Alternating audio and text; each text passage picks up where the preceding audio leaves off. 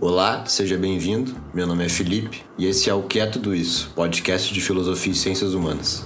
Neste episódio conversamos com Sérgio Simone, professor de ciência política do IFCH aqui da URGS, e debatemos assuntos como o que é a democracia por um viés institucional, o papel das instituições, a consolidação da democracia, a manutenção da democracia, a relação entre capitalismo e democracia e o que a crise política recente no Brasil pode nos dizer sobre a democracia hoje no nosso país. Neste episódio não contaríamos com a ilustre presença do Matheus, então seria apenas eu, Felipe e o Sérgio conversando sobre os assuntos já citados. Enfim, é mais ou menos isso. Desejo a você um bom episódio.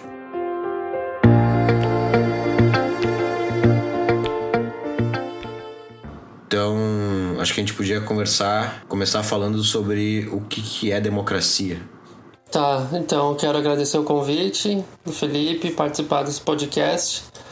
Muito, uma iniciativa muito legal, agradeço bastante o convite. É, eu que agradeço. A gente.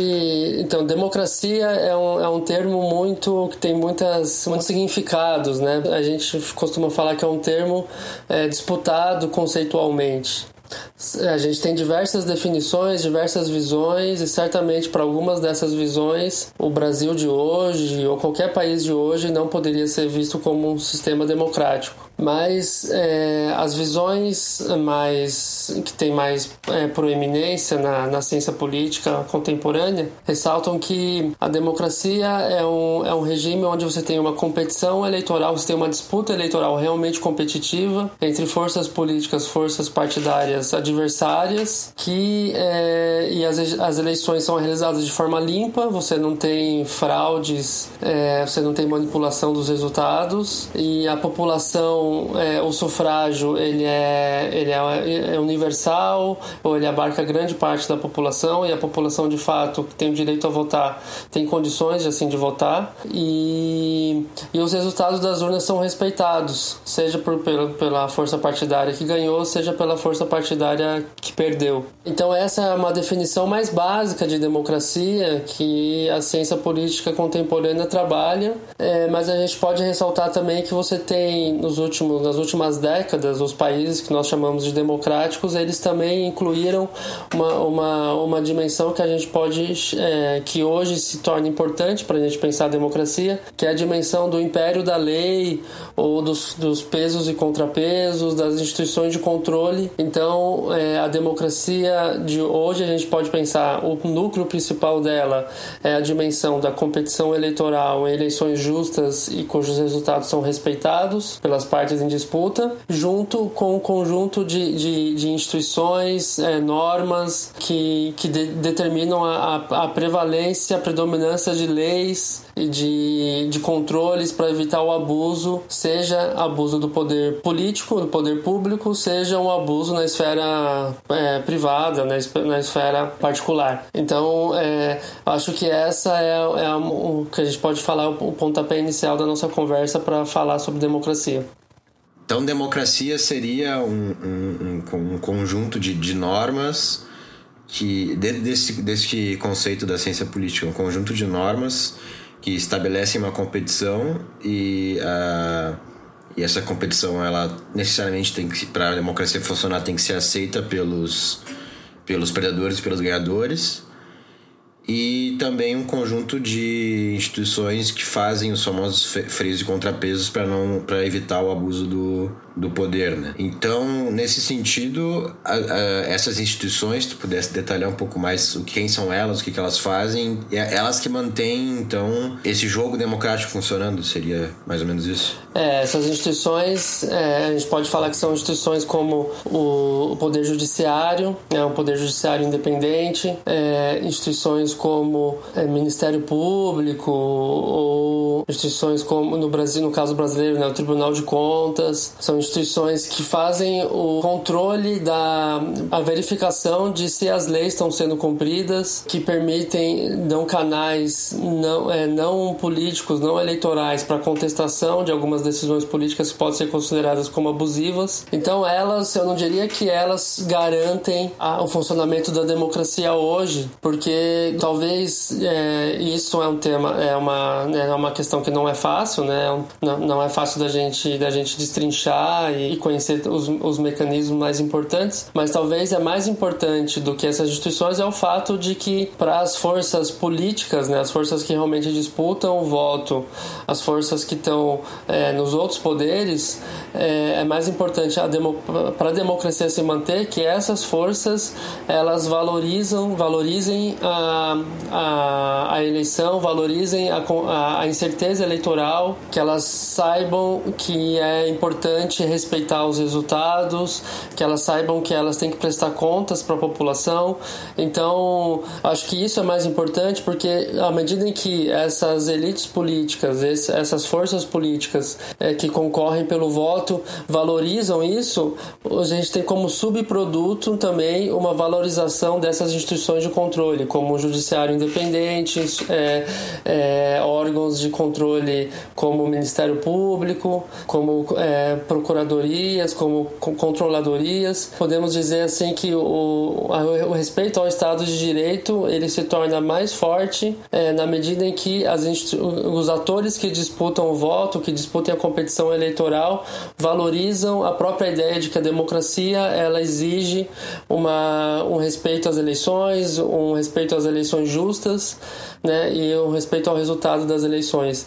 Então você tem relações endógenas, né, você tem um, um, fenômeno reforçando o outro. Então e isso também significa que a democracia ela é sempre muito frágil, né? É, a, a, democracia ela é, ela é muito recente na história da, da humanidade, né? E mesmo os países que são que nós consideramos como democracias antigas, né, como Estados Unidos ou Inglaterra, é, até poucas décadas é, eles não eles não concediam concediam direito a voto a vasta parcela da população, né? sejam mulheres, sejam no caso dos Estados Unidos é, negros, que até os anos 60 tinham muita dificuldade, né? os negros do Sul, muita dificuldade de, de comparecer, de votar, e até hoje você tem esse problema, né? de alguns estados dificultam o, o exercício do voto para certas parcelas da população, então a democracia é muito recente, e dado que ela é muito recente porque ela exige, ela tem esse equilíbrio tênue, esse equilíbrio difícil entre esse conjunto de instituições e de atores, né, como eu estava falando agora há pouco. Uh, tu falou agora sobre a, os Estados Unidos e eu acho que é interessante da gente falar sobre esse ponto, porque agora nessas eleições, lá nos Estados Unidos, eu fiquei pensando muito sobre o, aquele ideal uh, norte-americano da maior democracia do mundo e tudo mais, né? E eu queria saber, no fim das contas, se lá de fato existe, é uma democracia, pensando nesses termos que a gente está pensando, né? Porque assim, eu vi várias, várias análises sobre o fato do sistema eleitoral ter sido baseado no, no sistema escravocrata, dos caras darem o direito de votos aos negros para ter mais população naquele estado, ele ganhar um, um voto de colégio de líderes maiores. E o fato também de ter um bipartidarismo que, na minha opinião, eu não sei se tu concorda, eles concordam no necessário para que uma, uma, uma dominação de diversos grupos e tanto internos quanto externos continue sendo exercido. E, no entanto, não, não me parece que tem uma outra opção além deles, né? Então, por mais que, tá, se altere o poder entre democratas e republicanos, até que medida eles são de fato diferentes e também se tem como existir uma democracia dentro de uma dentro de um sistema eleitoral e de uma sociedade que elege tipo muito tempo os mesmos uhum. os mesmos partidos os mesmos candidatos uhum. tá ligado sim é, é, você tocou em pontos que são importantes que ainda reforçam a ideia do dilema, da dificuldade da democracia. Né? Quando eu, eu comecei falando da definição e eu falei que a definição mais básica, mais essencial, é a ideia de existência de eleições competitivas e justas, a gente pode falar que essa é a dimensão, vamos dizer, colocar majoritária da democracia, né? que é a forma como a democracia é, é, aparece no mundo ocidental nas últimas décadas, que é a ideia de que a maioria, por meio de eleições, expressa a sua, a sua opinião, suas preferências, elege aqueles que são mais condizentes com a sua opinião. Aí, quando eu disse, a gente tem mais nas últimas décadas, está é, tá sendo ressaltado o aspecto do império da lei, do judiciário, dessas outras instituições, são, são, essa é uma dimensão, se a primeira dimensão é a dimensão majoritária, por meio do qual a maioria elege os seus representantes, essa, essa outra dimensão, a gente pode falar que é a dimensão contra-majoritária porque é, é uma ideia de que é, a, a maioria muitas vezes tem que ser protegida dela mesma. Então a ideia de que em algumas situações a maioria ela pode por diversas situações é, contingentes agir em um, em um sentido que é contrário aos seus próprios interesses, né? Então você tem exemplos na, na teoria política, você tem metáforas para mostrar isso. Tem uma metáfora, por exemplo, lá no da, da Odisseia do Ulisses, quando, quando ele está voltando, é, quando ele está no mar e tem um canto, ele está atravessando um momento junto com outras pessoas no, no, no, no barco e tem, tem sereias em uma região, sereias que fazem um canto, que são é um canto que é muito encantador, mas as pessoas que se aproximam das sereias, elas são elas, elas são mortas, eu não me lembro exatamente o que acontece com elas, mas é, um canto enganoso das sereias. Então Ulisses, para sabendo disso, ele se amarra no mastro e coloca eh, tampa os seus ouvidos, de modo que ele tem que se ele, ele sabe que ele não vai resistir né? Então ele tem ele se força a não a não ser ludibriado pelo canto das sereias. Então a metáfora é, democrática que é feito é que a maioria muitas vezes ela às vezes tem que se auto amarrar ela tem que se segurar porque é, ela pode ser ludibriada por alguns cantos, algumas promessas de curto prazo, algumas opiniões e, e a preferência majoritária dela pode se tornar no médio prazo contra seus próprios interesses, né? E, e outras metáforas também são usadas, né? O Robert Down usa a metáfora do Pedro bêbado e Pedro sóbrio. Então é a mesma pessoa que sabe que quando fica bêbado pode fazer besteira, então ele quando está sóbrio decide se se precaver de algum de alguns, é, de algumas dificuldades. Então, a, a democracia tem essa, esse dilema, né, que são esse dilema das outras instituições. Então, quando você fala dos Estados Unidos, né, quando os Estados Unidos decidiram lá é, é, o seu instituto do, do colégio eleitoral para eleger o presidente, então a população ela, ela elege de forma indireta o seu presidente, né, porque quem elege diretamente são os, os delegados dos estados é, foi uma, uma, era uma ideia de um pouco desse, de, a gente pode pensar né, abstratamente, foi uma forma de, de amarrar a, a democracia norte-americana em mastros e colocar, tapar os seus ouvidos.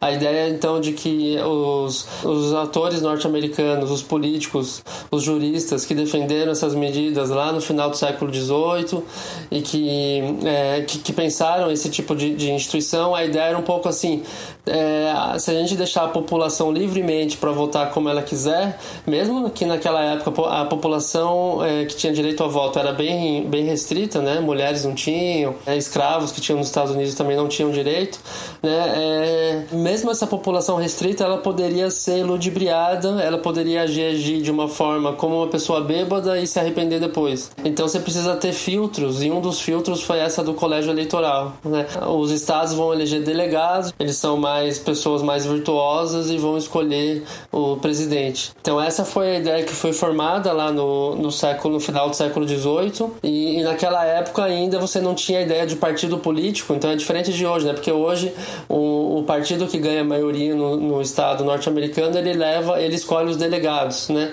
E, mas naquela época você não tinha o partido político. Então as pessoas votavam em delegados e os delegados eles eram mais livres para escolher ainda o, o candidato a presidente. Então você tinha os os delegados tinham mais liberdade ainda. A ideia era isso. Tinha que dar liberdade por um conjunto restrito de eleitores para escolher.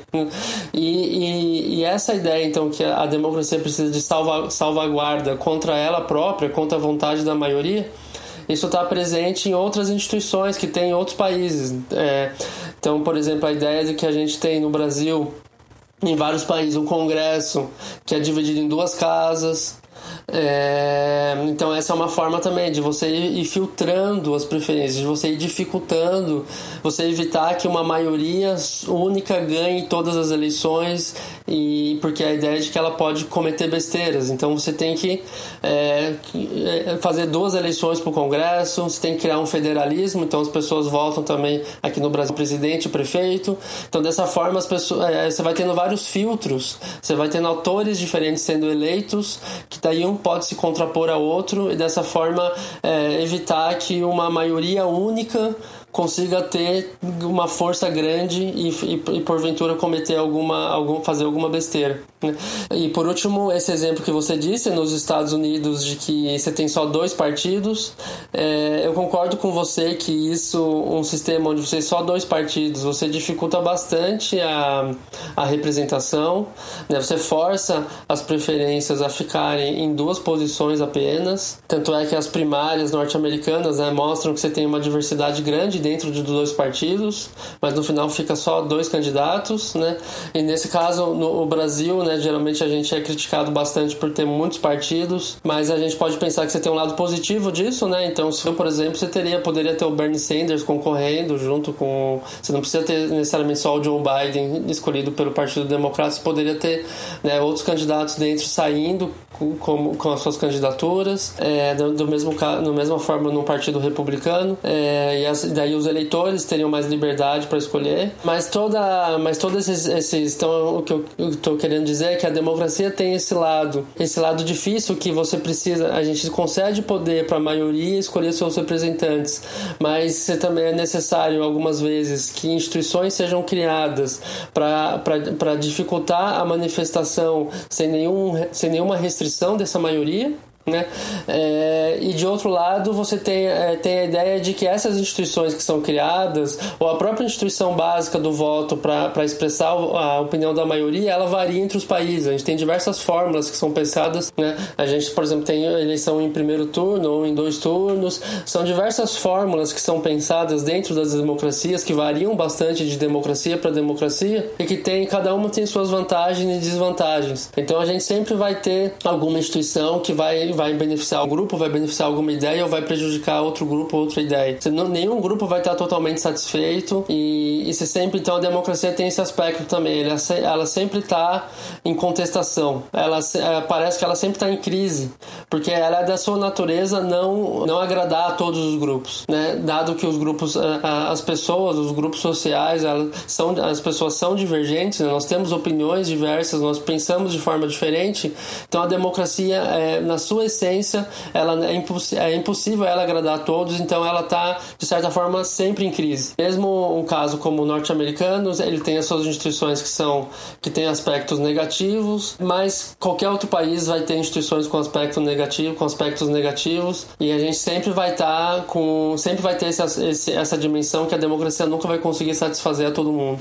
É, tu, tu tocou no ponto do do bipartidarismo e do multipartidarismo, né? Enfim, eu acho que a, a, grande e justamente da democracia não conseguir contemplar todo mundo, né? Eu acho que a, a grande a grande vantagem aqui do Brasil, me parece, em relação aos Estados Unidos é justamente o fato de tu ter muito mais opções para poder contemplar teus interesses uh, no voto do que lá, né? Porque eu fico, tent, eu fico tentando imaginar como é que deve ser a escolha do, dos caras que vão ser candidatos à presidência lá, né? que parece que sempre tem a, a, a ser candidatos para presidência, né? E que são mais à esquerda lá, mas acaba sempre sendo uma, uma pessoa escolhida pelo, pelo partido que concorda com o, o necessário, assim. Como tu falou, a democracia não pode contemplar todos os interesses, né? Agora eu tava pensando nesse, nessa questão que tu falou sobre os freios e contrapesos, né? Eu fico pensando se eles são suficientes para para salvaguardar uma democracia e junto com isso se é possível a gente ter um governo autoritário uhum. dentro uhum. de uma estrutura democrática, né? Se isso é possível. Sim. É, você tocou no, num ponto muito importante mesmo. O, quando a gente fala que a democracia envolve essas dimensões, a gente está chamando atenção para como as instituições, instituições devem ser criadas e devem balizar essa situação, né? essa situação de eleições com sufrágio ampliado, com liberdade de contenção de oposições, é, com, com eleições sendo realizadas de forma idônea e judiciários independentes, para é, leis que são, que são feitas de forma é, e que são, que são respeitadas de forma independente, a gente está chamando atenção para as instituições, que é o que a ciência política deu, está dando bastante ênfase nos últimos anos. Né? No entanto, acho que esses os, os fenômenos recentes que está chamando a atenção de vários analistas, de várias pessoas, é, para é, que está sendo chamado como crises democráticas nos últimos anos em vários países, talvez chame a atenção que só as instituições não são é, não são suficientes para garantir essa para garantir a, manutenção da democracia. Então, é, só regras e, e órgãos, é, instituições independentes, ela, elas, elas, elas funcionam, né? As instituições funcionam é, em, em conjunto com o comportamento, as escolhas dos atores que estão dentro dessas instituições. Então, não só são dentro, como também os atores que estão fora e que influenciam essas instituições. Então, é, a gente pode pensar que a gente pode pensar essa questão de, de, de, da seguinte forma, né? A ciência política tem uma tem uma certa vertente que tinha mais força há algumas décadas, né? Nos últimos nas últimas décadas perdeu força,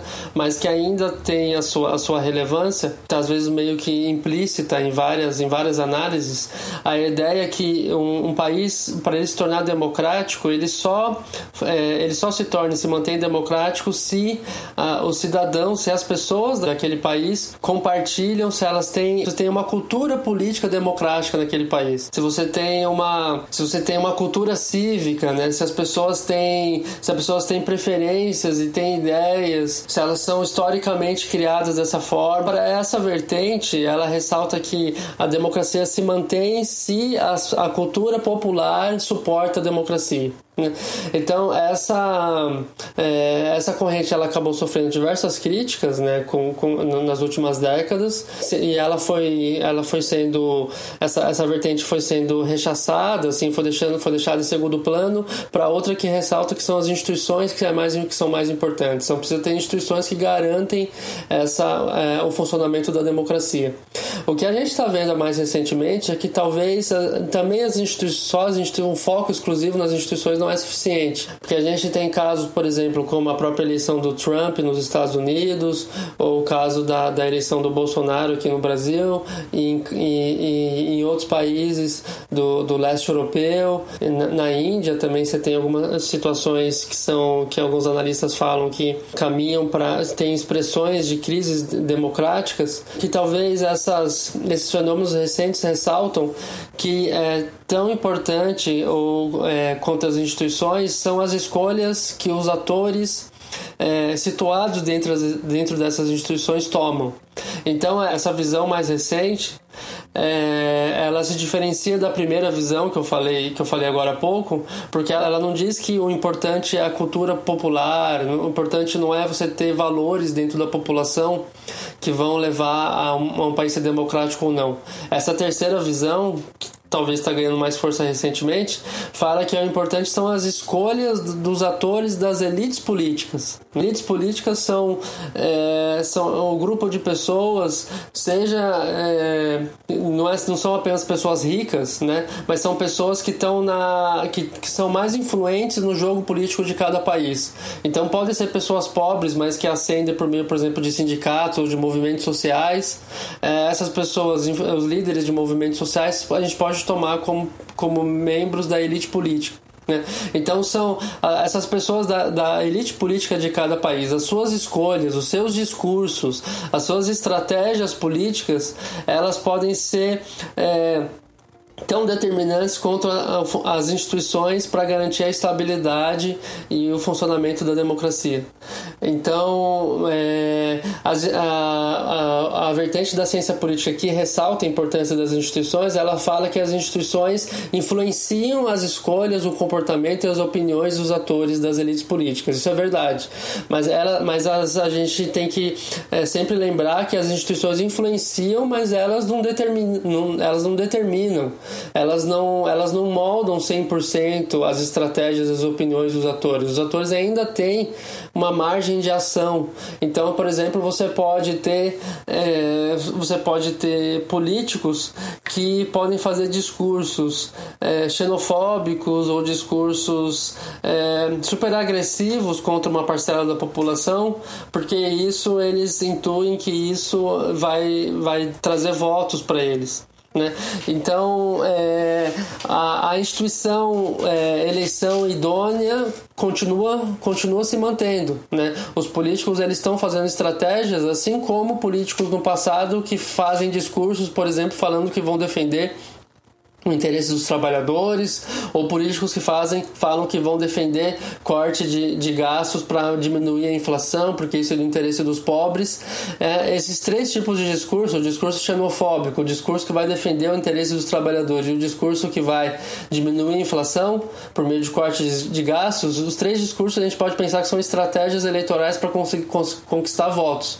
Só que o primeiro tipo de discurso o discurso xenofóbico é um discurso que, que ele vai contra contra os princípios da igualdade política, contra os princípios do, do Estado de Direito e que vai pode ir corroendo aos poucos a manutenção dessas instituições.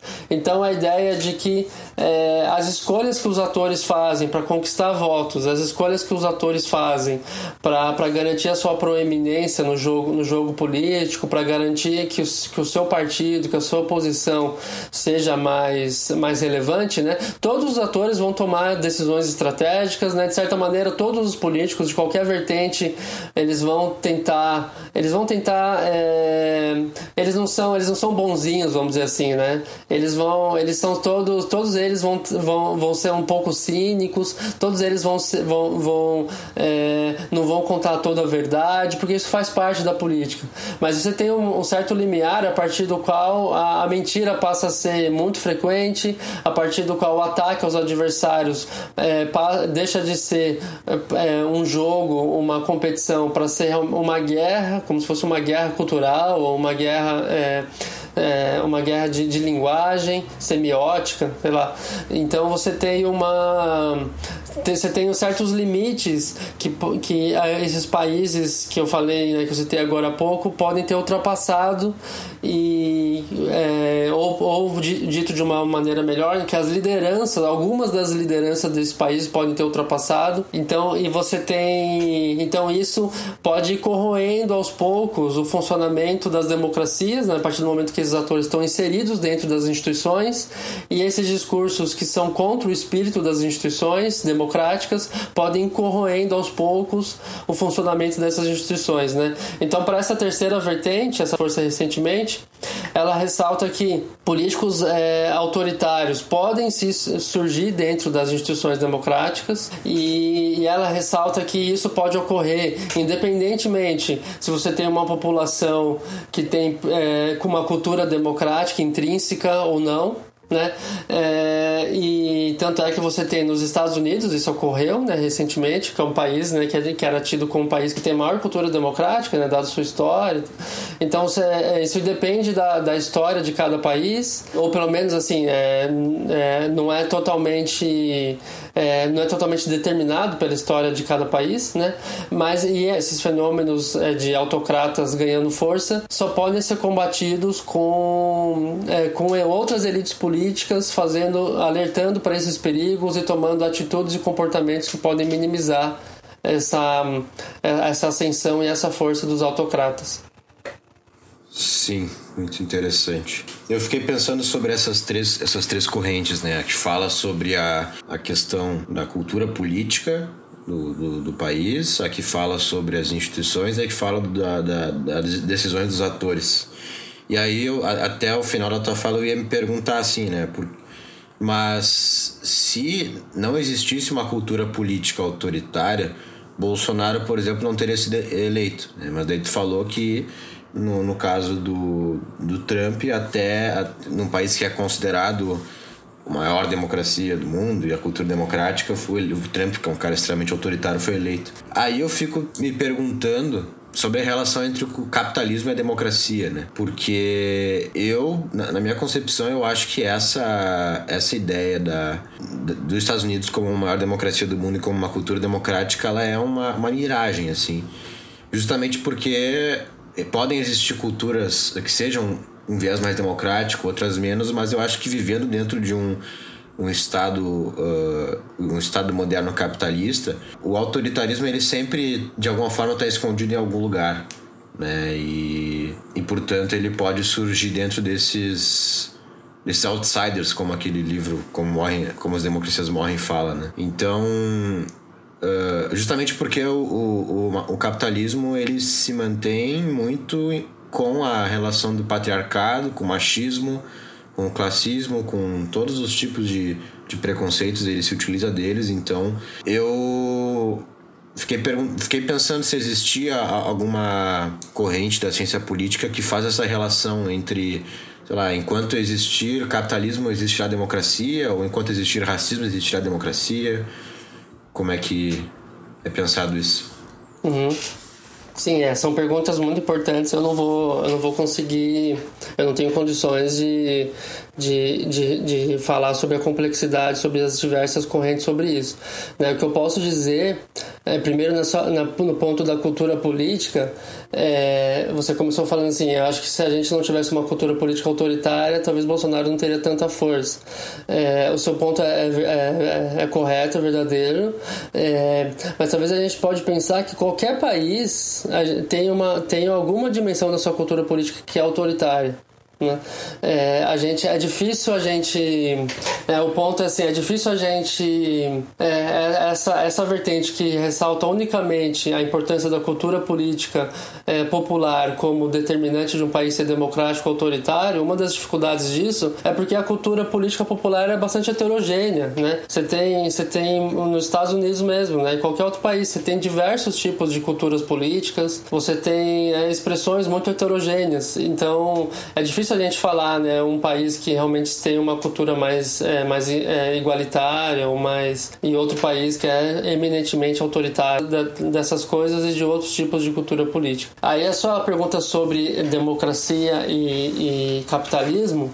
É, esses, esses são temas objetos de reflexão né, há muito tempo, por muitas correntes. Eu não tenho condições aqui de, de, de, é, de avançar muito nesse, nesse debate. O que eu poderia dizer é que você tem de, de fato você tem assim é, um princípios de, de contradição entre essas duas essas duas correntes né a democracia tá, tá tem um princípio baseado na igualdade é, na igualdade entre as pessoas né a igualdade entre os cidadãos e cidadãs. Já o capitalismo tem no seu princípio a ideia de que desigualdades vão estar sendo geradas, né, dado mesmo no, mesmo se a gente pensar mesmo no, no na posição mais benevolente em relação ao capitalismo, né, qual que é a ideia? Você parte do princípio de igualdade de oportunidades e depois o resultado disso vai ser a escolha de cada um, o mérito de cada um, e você vai ter desigualdades sendo geradas pelo mérito de cada um, né? Mesmo a posição mais benevolente capitalista fala isso, né? O importante é você ter igualdade de oportunidades, mas as desigualdades de resultado têm a ver com o mérito de cada um, com o esforço de cada um, né? Então você tem uma contradição de princípios entre essas duas coisas, né? A democracia é, defende é, a ideia do, da igualdade e o capitalismo você tem a desigualdade seja né, no ponto de vista no, no, resultado, e seja, como é em todos os países, já desde o ponto de partida, né, desde as oportunidades você já tem desigualdade. Então, é, você tem essa contradição que está inerente a essas duas, essa, a forma de organização política e a forma de organização econômica. Lá no século XIX, quando começou a ter na, na Europa né, e nos Estados Unidos, começou a expandir o direito ao sufrágio, você começou a surgir eleições competitivas e os grupos de trabalhadores trabalhadores começaram a ter di di direito ao voto, esse tema da compatibilidade entre a democracia e o capitalismo, né? O capitalismo já avança, já já estava já no capitalismo industrial, já tinha avançado na Europa, né? Em alguns países da Europa, é, esse tema ficou central no, no pensamento político. Né? Então você tinha é, pensadores mais ligados à esquerda, os pensadores mais da vertente socialista ou da vertente marxista mesmo, que falavam que as duas coisas são incompatíveis e o que vai acontecer é que a democracia vai, ela vai, ela vai superar, ela vai vencer o capitalismo.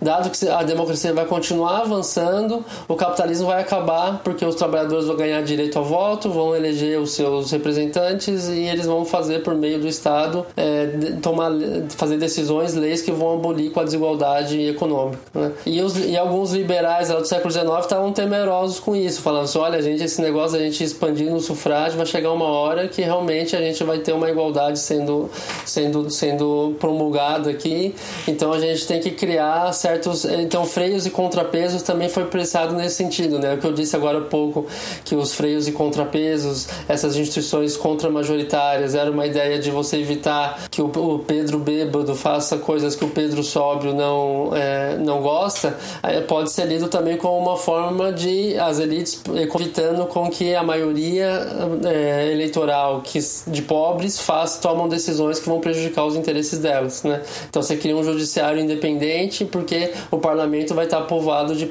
partidos que defendem os trabalhadores, né? Então essa é, tem essa dimensão também, né? Então é, a gente sabe que a, né, a democracia ela trouxe bastante, ela, ela trouxe, é, ela, ela, alterou o funcionamento do capitalismo, mas ela não aboliu o capitalismo, né? Essa essa essa ideia do século XIX de algumas correntes, seja socialistas, sejam liberais, de que a democracia iria engolir o capitalismo, acabou não se se, não se confirmando. Né? É, então, nesse sentido, a gente tem várias correntes de teoria política recente que falam que, é, de fato, é incompatível enquanto você ter desigualdades econômicas, desigualdades de gênero, desigualdades raciais, é, que algumas correntes ligam isso a, a, ao fato do capitalismo, né? o capitalismo geraria todas essas desigualdades, né? você tem algumas correntes que falam então que isso é incompatível com a democracia. Né? Da, da, minha parte, né, é, ainda que eu seja, né, não é o meu, não tenho condições de, de, de de, de, avançar muito nesse debate. Eu acho assim, não sei assim, em que medida as desigualdades de gênero, de raça, têm relação única com o capitalismo, né? É, podem, podem ser frutos de outras, de, outras, é, de outras estruturas sociais e não só com o capitalismo em si, né? E eu acho que o capitalismo ele pode, o capitalismo ele, ele, ele tem muitas variedades, né? Então você teve, por exemplo, a, a relação entre democracia e capitalismo na Suécia, na Dinamarca, é, nos países escandinavos, né? Gerou um estado de bem-estar social que, que gerou várias políticas sociais, um certo nível de igualdade desigualdade social que foi relevante, né? não foi uma abolição da desigualdade tal como pensava os socialistas do século XIX, mas caminhou em direção à igualdade. E, e já a relação democracia e capitalismo nos Estados Unidos, é, em diversos outros países, se, é, aumentou, se teve um aumento, se teve momentos onde a desigualdade aumentou, outros momentos que a desigualdade diminuiu. Então acho que tem, o capitalismo ele varia bastante também de lugar para lugar. E, e, então acho que assim como as instituições democráticas variam bastante, você tem países que tem colégio eleitoral, outros que não você tem países que tem um, dois partidos, países que tem vários partidos, da mesma forma o capitalismo varia bastante. Então acho que você pode a, a relação entre democracia e capitalismo pode pode assumir é, em alguns contornos uma relação mais amigável, vamos dizer assim, ou pelo menos menos hostil em relação a esses dois princípios, né? Então acho que depende bastante, né, do da das escolhas de cada país, dos políticos de cada país e, do, e de cada contexto histórico específico, né? Então a gente teve as crises do capitalismo também ensejaram é, mudanças na relação entre capitalismo e democracia, então acho que varia bastante em país e em cada, em cada momento histórico. Tu tocou num ponto que eu, que eu me lembrei muito da, da recente crise política aqui no Brasil, né? Que eu acho que é um ponto importante se tocar falou que o, o judiciário então seria uma, uma instituição independente que faria os, a relação de freios e contrapesos uh, com o parlamento que seria uma um representante desse povo que está ganhando direitos toda a relação com capitalismo e democracia né? Então uh, teria como fazer uma ligação assim do tipo nós tivemos uh, ah, 12 anos, eu acho, de, de, PT, que comparado aos outros governos que a gente teve, Uh, foi o que, o que mais deu uma atenção né, para a periferia e para o povo marginalizado.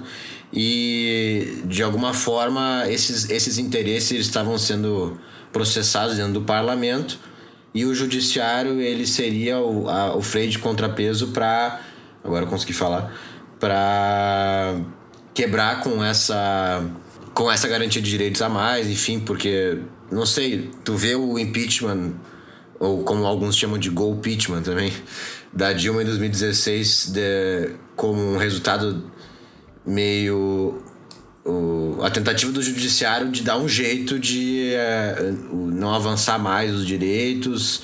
Como é que, como é que tu vê essa, esse uhum. impeachment pelo judiciário e a eleição uhum. do Bolsonaro em seguida, assim? Pelo judiciário ou pelo Congresso? É, eu, aí vai. Não sei, eu acho que Lava tá, Jato tá, e todas aquelas questões que vieram, a caída da popularidade, enfim. Tá, sim. É, o, é, o impeachment também, é o impeachment da Dilma é um, é um caso bastante emblemático aí, é, e bastante polarizador, né? Você tem, de fato, os governos do PT foram os governos que mais reduziram a desigualdade de renda do trabalho, né? Então, desse ponto de vista que a gente estava falando antes, nessa relação entre capitalismo e democracia, entre a desigualdade econômica e a igualdade política, né? É, em certo sentido, durante os governos, durante os, os 12, 13 anos de governo do PT, o, a, a, desigualdade econômica acabou diminuindo um pouco. Né? Ainda que, é, por alguns trabalhos recentes, alguns economistas mostram que a desigualdade de riqueza não diminuiu nada. Né? Então você também teve essa, essa, esse debate. Assim, né? Diminuiu um pouco a desigualdade de renda do trabalho, mas a desigualdade de riqueza não teria diminuído. Ah, então você tem algum, algumas pessoas que dizem que o impeachment da Dilma em, em 2016 é, foi fruto de uma reação. É, seja é, insuflada por parte da população de, de barrar esse processo, né? esse processo de, de mais de, de, de direção a maior igualdade ou de diminuição dos privilégios, vamos falar assim.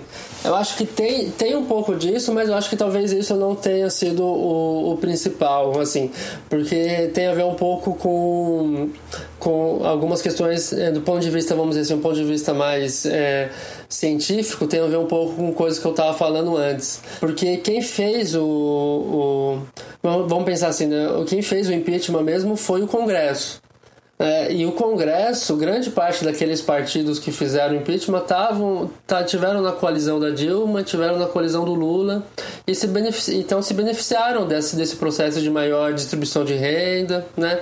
Então, é, o as elites políticas mesmo, elas não são inerentemente, é, elas não são inerentemente contrárias às, às políticas sociais que foram feitas durante o governo do PT. Né? O que o que aconteceu, então, é isso, então isso de um lado. Então, assim, é, o que levou esses congressistas a, a, a fazerem o impeachment, eu acho que tem é, acho que tem duas dimensões. Então, se eles não são, se eles não eram necessariamente contrários, e acho que eles não eram né, eminentemente contrários à política de redistribuição de renda do governo do PT, eu acho que eles fizeram impeachment por dois motivos. O motivo foi pressão das ruas, e daí daqui a pouco eu vou falar por que, por que eu acho que teve pressão das ruas, né? Mas e um segundo motivo tem a ver com, é, com a Operação Lava Jato mesmo. Então, é, foi uma forma forma de tentar, de tentar segurar a Operação Lava Jato. E a Operação Lava Jato, ela, então, a Operação Lava Jato, ela surge, né? Ela é uma expressão desse, desse, dessas instituições de controle que eu estava falando antes, né? Então, essa coisa da ideia do império da lei. Então, é uma operação do Ministério Público, né? Com um apoio muito forte da Polícia Federal de setores do Judiciário, é, com a ideia de combater, de, de investigar é, corrupção durante os governos do, do PT, né? Então, foi uma é, eu acho, eu acredito, né, que foi uma operação que também ela não se voltava necessariamente contra as políticas sociais ou a redistribuição de renda que o, que o PT fez, mas antes era uma operação que ela foi feita por é, agentes do, do Estado que tem por função combater a corrupção, mas e que acabaram é, e que e que se viam como, né, pessoas acima do, do bem e do mal, como um caráter meio messiânico de combater a corrupção e que foram insufladas também por, pelo apoio popular. Né? Então eu acho que é, é, essa equação né, que eu estou tentando é, fazer aqui, eu acho que então a, a, elite política do congressual que fez o impeachment, ela fez em parte para tentar segurar o avanço da Lava Jato que estava indo contra, que estava investigando não só o PT, mas também é, os outros partidos. Então era uma ideia, vamos tirar a Dilma e vamos mudar o, o time para tentar segurar o avanço da Lava Jato. É, mas tanto a Lava Jato quanto quanto o, o, o Congresso, em parte, se fortaleceram porque você tinha um apoio popular que que estava que tava insuflando essas o impeachment insuflando o avanço da Lava Jato. É, mas, e o apoio popular eu acho que você tem duas dimensões assim né? Uma dimensão uma dimensão que tem a ver com parte da classe média que aí sim tem a ver com a, que eram que eram os setores contrários às políticas sociais né, que foram feitas. Eu acho que então parte da classe média, é, da classe alta, da classe média, aí sim se voltou contra políticas sociais do PT e achava que e, e, e não concordava com essas políticas, né? É, mas principalmente eu acho que tem a ver com a crise econômica que começou lá no, no final de 2014, 2015. Então eu acho que a dimensão do de, de, de um processo político que é, com a intenção de, de barrar políticas sociais ou barrar políticas de igualdade social, eu acho que é uma parte pequena, ela explica só uma parte pequena do, do processo, né? Eu acho que tem mais a ver do ponto de vista popular, é, te, do ponto de vista da população, né? É uma parte realmente concordava com essa pauta de diminuir as políticas sociais, mas mesmo do ponto de vista da população, eu acho que parte dessa é, do apoio a, a, ao impeachment da Dilma tem a ver com o fato, com o discurso que foi criado que a Dilma era incapaz de cuidar da economia e a crise econômica era muito alta. E, e isso chegou lá no, no, no Congresso, mas o, o, o, Congresso acho que também voltou muito com a ideia de barrar a Lava Jato. Né? Então acho que é uma equação complexa, né? não sei se é, eu teria que né, esquematizar para falar melhor. É, e é uma coisa ainda que está ainda em discussão, mas eu acho que é isso que eu, que eu conseguiria falar agora. Sobre essa questão da, da Lava Jato, deles se verem como, como heróis né, contra a corrupção, eu fiquei pensando, né, sobre. Porque na, eu, eu acho, não sei se tu concorda, que tanto o Moro quanto o Dallagnol, eles viram na derrubada do PT uma chance de carreira política, ou carreira jurídica, que seja. E isso talvez explique a parcialidade da Lava Jato, né? Porque foi um, um, processo extremamente parcial, né? Inclusive com a tirada do Lula das eleições de 2018, né? Foi um processo super complicado. Acho que já para a gente indo em direção ao final, o que significa a eleição do Bolsonaro dentro, logo depois desse contexto da, de, de, de, crise política do, do impeachment da Dilma e sobre a questão da Lava Jato, a parcialidade da Lava Jato e também se hoje a gente vive uma democracia ou não. Sim, eu acho que de fato a, a Lava Jato ela foi, ela foi bastante parcial, ainda que eu não tenha eu não tenho certeza se ela foi é, mais parcial contra o PT ou se ela foi mais parcial contra, é, contra a classe política de forma geral. Né? Então eu não sei se ela se voltou contra o PT porque o PT que estava no poder até então, ou se ela, ou ela se voltou é, ou se ela votou contra o PT porque, porque ela é antipetista na sua essência. Né? Eu não sei então se é uma coisa contra a classe política ou contra o PT. Né? É, mas, é, mas de fato tinha. Então são é, a Lava Jato, né, esse conjunto de, de procuradores e policiais federais, eles estão eles, eles ficaram com esse caráter de salvadores da pátria, de defensores do, do, dos, dos, dos, verdadeiros interesses da população, né, de combate à corrupção, e, e foram se fortalecendo e viram, concordo com você, viram é, é uma oportunidade de ascensão política, né, de uma oportunidade de fato de ascensão política. E eu acho que daí quando então é, é essa, essa, esse discurso tomou, tomou, é, tomou força, ganhou força e levou até o impeachment. E o, o PSDB, que era o partido que era o principal opositor do PT, apoiou o impeachment e depois né, fez parte do governo Temer.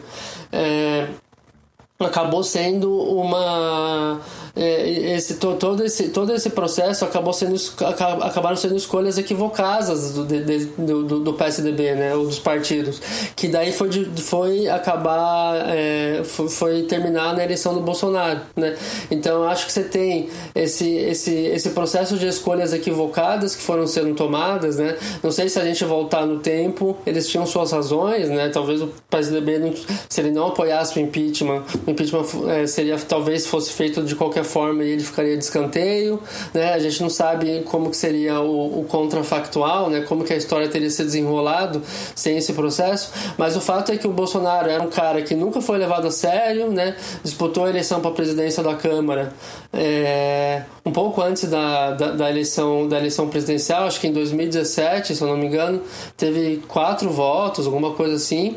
Então era um cara que era totalmente marginal, mas que ali acabou, é, ele acabou é, crescendo tendo em vista esse, esse suicídio coletivo que a elite política fez. Então é, o, o, PT se suicidou de um lado, aí atirou contra o PSDB, o PSDB atirou contra o PT e se suicidou também. Então você teve um, um conjunto de escolhas equivocadas que também foi muito influenciado pela magnitude popular da Lava Jato.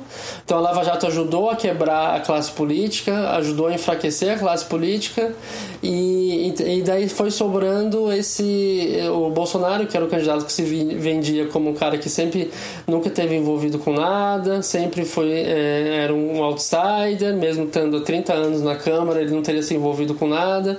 Então ele foi crescendo com esse discurso, acabou recebendo o apoio de alas é, de, de um economista liberal que ajudou a dar credibilidade para ele em relação às elites econômicas no Brasil, reforçou o seu discurso de combate à criminalidade que ele sempre teve e começou a fazer um discurso contra a corrupção que ele nunca tinha tido, mas que acabava casando com, com o contexto da época, né? PT, PSDB, PMDB acusados de corrupção, né? os principais líderes, e, e ele acabou sobrando, né? Então, é, tem, é curioso, tem um documentário, eu tentava tentando me lembrar o nome, mas, mas não me lembro agora o nome, mas que é um documentário estilo Democracia em Vertigem, que eles falam do, do impeachment também. E é curioso que o, o Bolsonaro só aparece no final do documentário, da metade, ele não é um personagem central. Né? Então até 2016 ele não parece que o parece que quem tava quem ele iria liderar a eleição em 2018 era o PSDB, né? O PSDB que estava fazendo o impeachment, o PSDB que tava que agora ia assumir o governo, ia disputar em 2018, e o Bolsonaro estava meio de escanteio, assim, só no final do documentário que ele aparece. Então, é uma foi, foi algo assim, né? Todo mundo se, se queimou, todo mundo se matou e o Bolsonaro sobreviveu. Eu acho que isso explica essa eleição de 2018, né? Que provavelmente é, um, é uma situação que dificilmente vai se repetir novamente, eu acho, né? é um, é um, foi um contexto muito peculiar. Acho que essas eleições de 2020 já dão, ainda que né, guardadas as diferenças da eleição nacional com a eleição municipal, mas é, já dão indicações de que o contexto de 2018, de, de, de, das pessoas elegerem políticos, elas não conheciam direito. É, políticos que faziam só promessas muito abstratas ou muito frágeis. Eu acho que isso não vai, isso não vai se repetir novamente, assim. É, eu acho que esse discurso ele ainda vai continuar com a sua força, mas ele vai ficar menos forte do que foi em 2018. Então, tu acha que esse esse episódio não foi um rompimento com a com a estrutura eleitoral e partidária que a gente estava tendo? Não foi um rompimento, enfim, o que tu acha? É, eu acho que a gente ainda tem. Foi um rompimento com a estrutura partidária em 2018, foi um rompimento, ainda que é um rompimento que ele não se. que ele não se perpetuou, né, em alguma medida. Os partidos tradicionais né, ganharam força na eleição de 2020, é, então, então não foi, uma, não foi um, um, um, rompimento que destruiu todo o sistema partidário. Agora, como vai. Agora, essas coisas elas não são estanques, né? Elas dependem, como eu disse lá no começo, depende das estratégias, das escolhas dos atores políticos. Eu acho que a nossa a democracia brasileira 2019-2020 né, passou, está passando por maus bocados, pessoas pessoas totalmente, é, totalmente com sentimento totalmente é, populistas, né? É, assumiram os cargos, alguns cargos no governo federal. Então, estão minando algumas das nossas instituições, mas até o momento as, as instituições estão, estão em, certa, em certa medida resistindo, né? Vamos, é, eu acho que daqui para frente, os próximos dois, a partir do ano que vem, vai ser, é, vai ser crucial para a gente entender como é que vai ser o futuro da democracia brasileira, dado que você tem o governo, o Trump perdeu a eleição nos Estados Unidos, é, talvez o, o, o, o contexto do auxílio emergencial, que esse ano teve uma importância crucial, acho, para manter o Bolsonaro com uma certa popularidade. Se ele não continuar no que vem, que é o que, por enquanto, ele vai, a popularidade dele pode sofrer diversos abalos e daí a gente vai ver como que ele vai se comportar e porque a gente está ainda num contexto de crise econômica, né? os empregos não vão voltar assim né, rapidamente. Então acho que a gente vai ver como é que vai se comportar daqui para frente, né? E quando chegar em 2022, nas vésperas da eleição, muito provavelmente o grupo do Bolsonaro vai, vai começar já a, a questionar as eleições, como fez agora nesse, nessa eleição desse ano. É uma coisa que não ganhou força, né? Pelo menos até onde eu vi, é, foi um discurso que ainda que não foi tão proeminente assim, né? Mas já estão ensaiando algo para 2022. Então a gente tem que ficar de olho. É, então a democracia ela é muito frágil, né? Ela é um equilíbrio muito frágil, muito recente e para ela continuar se é, vigorando precisa ter atitudes certas é, da imprensa, por parte do, dos acadêmicos, por parte dos, é, dos políticos, precisam, eles precisam tomar atitudes corretas para manter as instituições democráticas. Perfeito. Então vamos aguardar os próximos episódios aí. E acho que Acho que para finalizar, podia dar alguma indicação de livro, artigo, filme, documentário sobre, sobre instituições políticas, sobre as, as crises recentes no Brasil, mais ou menos sobre o que a gente falou aqui. É, sim, sim. É, talvez é, um, poderia indicar dois livros recentes. Um que esse um livro que tá, ficou bastante famoso, né? Como as democracias morrem, do tem tradução em português, editora Zahar, do Steven Levitsky e Daniel Ziblatt, é, que ficou bastante sucesso, um livro de 2018, ficou um best-seller. E outro, um livro, um livro do, do Adam Tversky, que é um outro cientista político importante, que chama Crise da Democracia, que foi traduzido para o português esse ano, se eu não me engano. Acho que também da editora Zahar, se eu não me engano que discutem esse é, que discutem o que a gente tem por democracia. Os países recentes são de fato representam uma erosão da democracia. Então são esses dois esses dois livros que eu recomendo. Talvez um livro clássico de, de, de, democracia, assim, eu poderia falar do, do livro que chama Poliarquia, do Robert Down. É um livro é, originalmente de 71, traduzido para o português nos anos 90, não me lembro agora. É da editora da IDUSP, e é um livro que chama Poliarquia e é um livro clássico sobre, sobre democracia. Eu recomendo. É, é um livro bem interessante para a gente entender como que é, a ciência política pensa a democracia. Tranquilo, então. As indicações vão estar na descrição do episódio. Te agradeço mais uma vez, Sérgio, pela participação e nos vemos no próximo. Um abraço.